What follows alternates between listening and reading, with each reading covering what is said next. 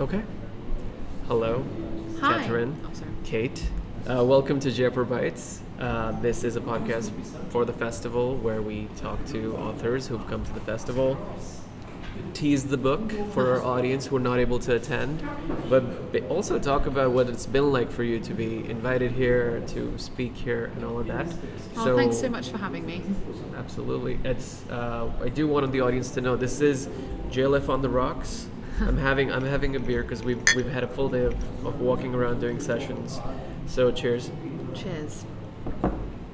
So let's start off with what was it like uh, for you when you first heard of this festival and then got invited to come and talk about your book, which we which I will talk about in a little bit. Oh no, it's just a joy to be here. I mean, it's every writer's dream to get invited to Jaipur Literature Festival, so I'm delighted to be here. Um, It's been on the festival's been on my radar for as long, you know, for, for years, you know, because I'm an avid fan of William Dalrymple's work, and so as a result, I've obviously been aware of the festival. So when I got the invitation this year, I was delighted, and you know, I had been hoping to come last year to, you know, launch my book, which came out February twenty-first, I guess, yeah. Right.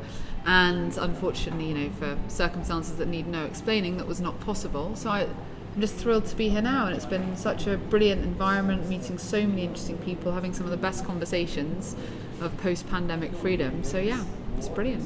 The so the book is called Queens of Jerusalem, not Queen of Jerusalem, because that would be a completely different book. Yeah. It would go into fiction probably. Um, how long did it take you to put this together? Because it's it's a lot of research. Yeah, I mean, it was, you know, it was a fairly organic process, because the thing is, I'd studied the medieval Middle East as part of my master's, and the reason I came to write this book, which is focuses on the twelfth century and ruling women in the Middle East at this time, was that in studying that period in that region in my master's, I came across mentions of some brilliant, fascinating women, but whose then their lives were, weren't elaborated on in the, in the books and texts available to me. So I knew what was missing, and I knew what I wanted to do. So, and the, although my master's didn't focus specifically on the women, it did focus on the sources that I would eventually use for this. So it took, you know, I'd say door to door, two years, you know, from yeah. beginning the research to seeing it on the shelf. But, you know, that's not that's not such a long turnaround. It just, yeah. does seem pretty short, especially for for all the time periods that you're, and the, and the people that I'm guessing. It's, you know, it's like yeah. an, it's eighty-seven years, so you know, yeah. it's it's less than a century. It's not, it's not a big sweeping history. For a historian, but, yeah. it's eighty-seven is like nothing, right? It's like if well, you want to, you want to cover at least a couple of centuries. That's a, that's a mega project. I mean, you could write a whole book about one year in this period. Right. There's a lot happening. There's a lot of instability. There are a lot of amazing women doing amazing things. But you know, I'm because it was one. It's one. I focus on one family. You know, and I bring mm-hmm. in. I bring in others, I bring in some Byzantine women, but mainly I focus on this half Armenian, half Frankish dynasty of ruling women in Jerusalem and the satellite states of Antioch, Edessa, mm-hmm. and Tripoli. Um, and so for that, you know, it felt very focused. And, you know, in a way, because the reason my book had to be written is because the women are omitted from a lot of the historical records. And sadly, the result of that is there isn't actually always that much information to sift through. So I think some historians, when they write about Jerusalem, think about Simon Siegemund Montefiore's book, you know, his greatest challenge must have been what to include. There's so much.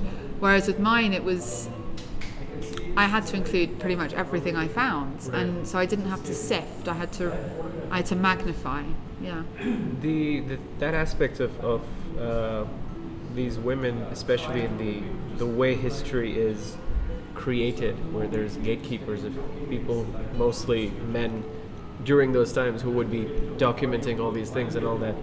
How do you, when you're doing your research, build that, the missing parts of the narrative, the stuff that you are not able to, that they'd never decided to write because they didn't think it was important or they didn't think it was going to help the story they wanted to tell?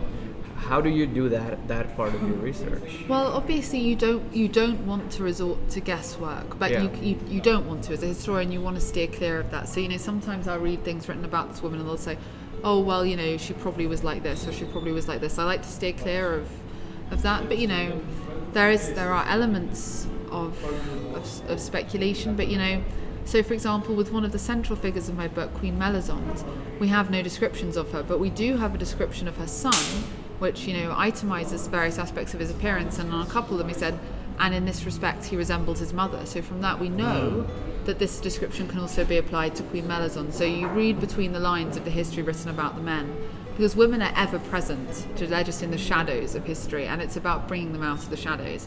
Um, so, you know, it's going through the sources with a fine-tooth comb and finding scattered references, and then extrapolating from that who was who was where and, and when. And so, you know, there's one historian, he never gives her, he doesn't give her a particular voice, but he records that Melisende was present at the War Council of the Second Crusade. Now, Eleanor of Aquitaine was in the Middle East at the same time. She was in Jerusalem as well, but she was not at this council. From this we can infer several things, that Melisende was taking an active role in politics, and that she had enough status and enough power to make her voice heard and to be a cent, you know, an essential presence at these political councils.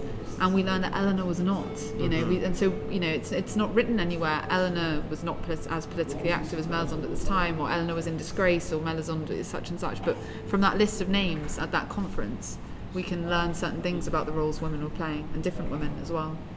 So when you were building the the structure of the book, uh, whatever outline you created at first, and because of it involved so much research and things, but what were, by the time you were done with that first draft, can you share at least, you know, one or two instances where you found something that, despite knowing uh, what you were set out to do, you were, what you were getting going to do, but that story about that person or that instance yeah. surprised you no, from what brilliant. you didn't expect at Thank all. Thank you for this question, because, you know, if I was writing the book again, it wouldn't be the Queens of Jerusalem, it would be something like Queens of the Levant, because I, I set out to write a book about the women at the Christian courts. And what I learned in studying this region is that, okay, as much as the Christian queens are overlooked, the Islamic women wielding power are so much more overlooked, and their stories are just as fascinating. And, you know, because of my, you know, pretty Eurocentric Western education, I, you know, I didn't even know that these stories were waiting to be told until I was delving into this history. So if I was writing this book again, I would give so much more emphasis to Zumurrud of Damascus, you know, this this kingmaker um, at the court of Damascus, who, you know, is arranging assassinations, was forging allegiances, was undertaking architectural projects. She's a brilliant woman.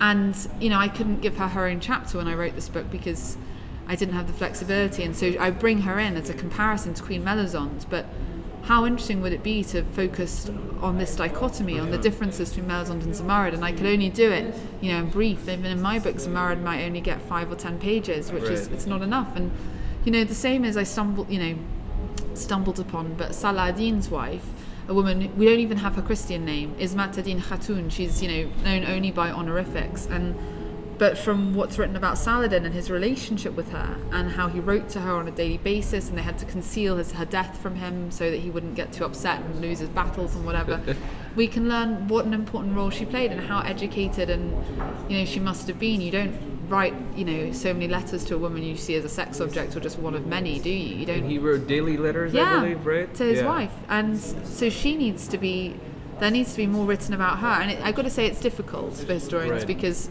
the medieval chroniclers didn't write too much about her. As I say, we don't have her first name, but I learned doing this that by talking about the Christian court, I was just scratching the surface of what women were doing in the medieval Levant, and I'd, I'd love the opportunity to explore that more in the future. So I do want to talk about what you are working on right now, but before that, I want to kind of go back a little bit in time. Why did you choose to be this person on this cover? Like, mm-hmm. what, what, what made you choose these stories, history as as a subject for what you, what you want to do with your life? And I mean, there's almost in a philosophical way, will, like what made you think? Who knows where my life yeah. will go? I think I'll have a portfolio career, I'll do different things. Sure. I will write more about women's history because it's fascinating and it needs doing. And I'm now in a position to do more of it. But, you know, I chose history because I loved it as a kid. I studied history, I studied literature. And when I studied the medieval Middle East, I saw that the voices of women were missing. So that's why I did this. I wanted to write, and this was something that needed writing about. So it was a natural fit. Um, what I'm writing about now is different, though, because, you know, I I want to keep learning. You know, I seem I you know I chose not to do a PhD. Instead of doing a PhD, I took, I was lucky and I got these book contracts. But I still see myself, you know, I'm in my mid-twenties. I still see myself as studying, as learning, as absorbing knowledge and technique. And so my new book is about cities. So I've moved from people to places, and to look at history instead of through a biographical lens, through a geographical lens. Okay. Um, and that's that's a challenge and a half, I can tell you. I'm struggling with book two. But are you able to travel to these cities that yeah, you're Yeah, I mean, it's about? The last two years have been all over. So I'm doing Mediterranean cities. It, for me, it started with the city of Syracuse in Sicily. But uh-huh. when I was researching this book, I obviously wrote extensively about the cities of Antioch and Tyre. And they're two of the cities I cover in this new book, which is about the forgotten capitals of the Mediterranean. And it's about looking at Mediterranean history and the major transformations that have occurred in this pretty mythic region, but through the lens of these less well-known cities. And yeah, I've travelled to all of them, and it's been it's been a great joy. Um, it's been tricky because of COVID. You know, momentum has, has waxed and waned. There's been a lot of stopping and starting, but yeah. I'm now coming to the end of that process, and it's yeah. It's, it's been a privilege. So finally, I just want to know. Yeah, it's it's we have these these uh, yeah. things out there which are killing mosquitoes, I believe. Uh, final thing, because we the podcast gets a lot of young writers listening. Uh, Keep going. Yes. So, what would you say is your comfort zone in your writing process when you're when you're literally sitting down to type, and what is how do you challenge what do you mean comfort? My comfort zone, my, my immediate what, environment, like in terms of what your daily regimen, do you have a bed. daily regimen you write from bed? I write from bed. I get well I'm an early bird, and so I wake yeah. up at about six or seven a.m. and well no but it's a process, I guess. I'm going to start in the afternoon rather than the morning, cause, and that's a great way to look at writing as well. Don't start at the beginning, start somewhere else, and then I, in media res that's fantastic. I but agree. I um yeah. I start. I'd say my process starts in the afternoon, because after about eleven, I'm reading. I'm not writing. Right. So I read and I think and I do my research and my whatever the day before in the afternoon, and then I sleep and I wake up early before anyone else, before my partner, before anyone else, and I write from six, seven a.m. until ten thirty, and then I have my breakfast, and then and then I start the, so you know and and it, it and I write fast. I, I mean the, the writing of this book was, was months, not years, you know um, and yeah but it's because that, that those dawn hours before the world the rest of the world is really up and functioning are where I can really tap into right, you know, right. write, writing and do what I want to do and hit my word limits, my word targets rather. So you have word targets daily? Yeah, for this book I left yeah. enough time, and I was really reasonable and responsible, and I had to write sort of five hundred words a day, five, six days a week, right. and that, that was totally fine. That was manageable. Some some weeks you didn't have that because there'd be more travel, la la la. I was in Jerusalem, I was, you know, I travelled for this book as well, right, Jerusalem, right. Antioch, Lebanon, everywhere. Um, and so sometimes that, you know, and obviously travel impacts that schedule. Um, But this book, I'm not going to tell you how many words I have to write each day, because it, it's, it's, it will make me feel ill. But it's it's it's a lot more than five hundred for this. Yeah, but the, the second book is bigger. Yeah. It's it's it's a longer book. It covers a much greater time period and a much greater geographical spread. You know, this Queens of Jerusalem focuses on one sliver of coastline from southern Turkey to northern Egypt, whereas Forgotten Capitals is the whole Mediterranean basin. And boy, there's a lot going on there over. over several thousand years that I that I deal with, yeah. Is that the title so far? Working title? Working title Working is something title. like Storied Cities, the Forgotten mm. Capitals of the Mediterranean, but we're going to refine that because that's no good, you know? Yeah. Like, if people want to send in suggestions after hearing this, I'd yes, love to hear on that. Twitter. Um, my cities are Syracuse, Carthage, Antioch, Tyre, Ravenna, Rhodes, and Tlemcen. So okay. if you got, if you think of something snappy, I, I want to hear maybe it. Maybe like a really cool acronym of all those letters. No, no. that I'm not. I'm nothing gimmicky. Keep it clean. I don't think there's Keep any vowels in there either. Yeah. So uh, once again, the book is Queens of Jerusalem: The Women Who Dared to Rule. The author is Katherine Pangonis? That's correct. Where's this last name from? Oh, it's Lithuanian. Ethnically, Lithuanian. I'm a little confused, but I'm yes. born and raised in the U K, so yeah. Thank you, Katherine, for being on Jaipur Bites. I'm your host, Lakshya Datta. Stay tuned for more episodes and more conversation with poets and writers from the Jaipur Literature Festival twenty twenty-two. Thank you. Thank you.